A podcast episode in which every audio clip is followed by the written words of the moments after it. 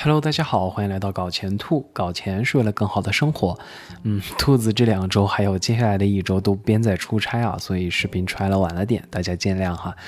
啊，那么今天和大家分享一下前两天，就是七月二十一号啊。Vision 在以太坊第五次社区会议上对以太坊未来啊发展的一个演讲，大家订阅点赞先走一波，我们开始进入正题。我也把大会上 Vision 演讲的这个完整录像链接放在这里，大家可以啊深入的去研究参考。那首先咱们聊一聊最近以太坊要发生的大事，也就是新标链和这个主网的合并，也就意味着以太坊要从工作量证明机制 POW 向权益证明机制 POS 转换了。那么关于 POW 和 POS 的这个详细说明呢，大家可以看我们之前的一个视频去进行一个回顾。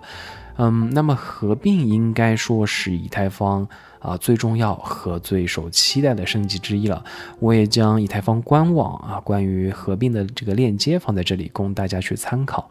嗯，那么快速说明几点大家可能会比较容易误解的点啊，一个是合并这个 merge 并不会这个降低 gas 这个燃料费，因为合并啊这个只是共识机制的改变，不是网络容量的扩大啊，所以并不会降低 gas 费用。然后交易速度当然也不会明显加快，因为。嗯，以太坊 POW 和 POS 的这个区块和插槽出现的时间啊是类似的。嗯，咱们普通用户呢是不大会注意到这个变化。然后这个之后的分片啊，这个分片升级才是可以提高啊扩容性，也就是可以有更高的这个交易速度和提供更便宜交易费用的升级。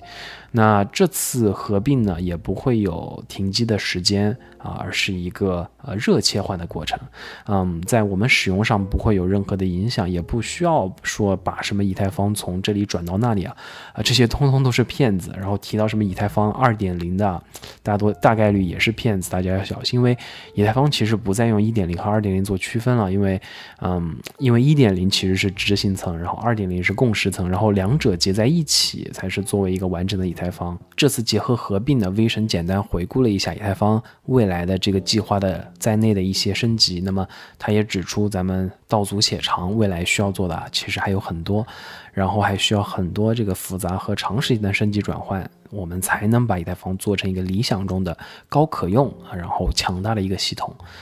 那么，如果拿比特币做例子的话，V 神说，如果比特币系统是一个百分之八十完善的系统的话，那么合并之前的以太坊应该是百分之四十的完成度，然后经过合并之后呢，这个进度应该可以到百分之五十五。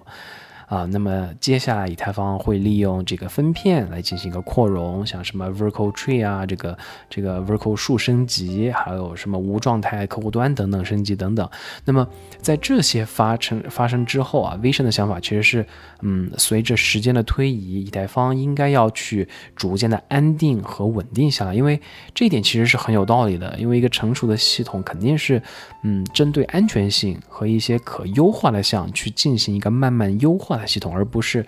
嗯，疯狂的眼花缭乱，然后去添功能，然后变成一个非常复杂的系统。那么，嗯，Vision 也建议不要在这个继续增加以太坊的一个复杂性了。与其这个增加复杂性，不如说去多关注去中心化，因为他的想法是整体的这个共识层啊、执行层以及 Layer Two 啊，未来。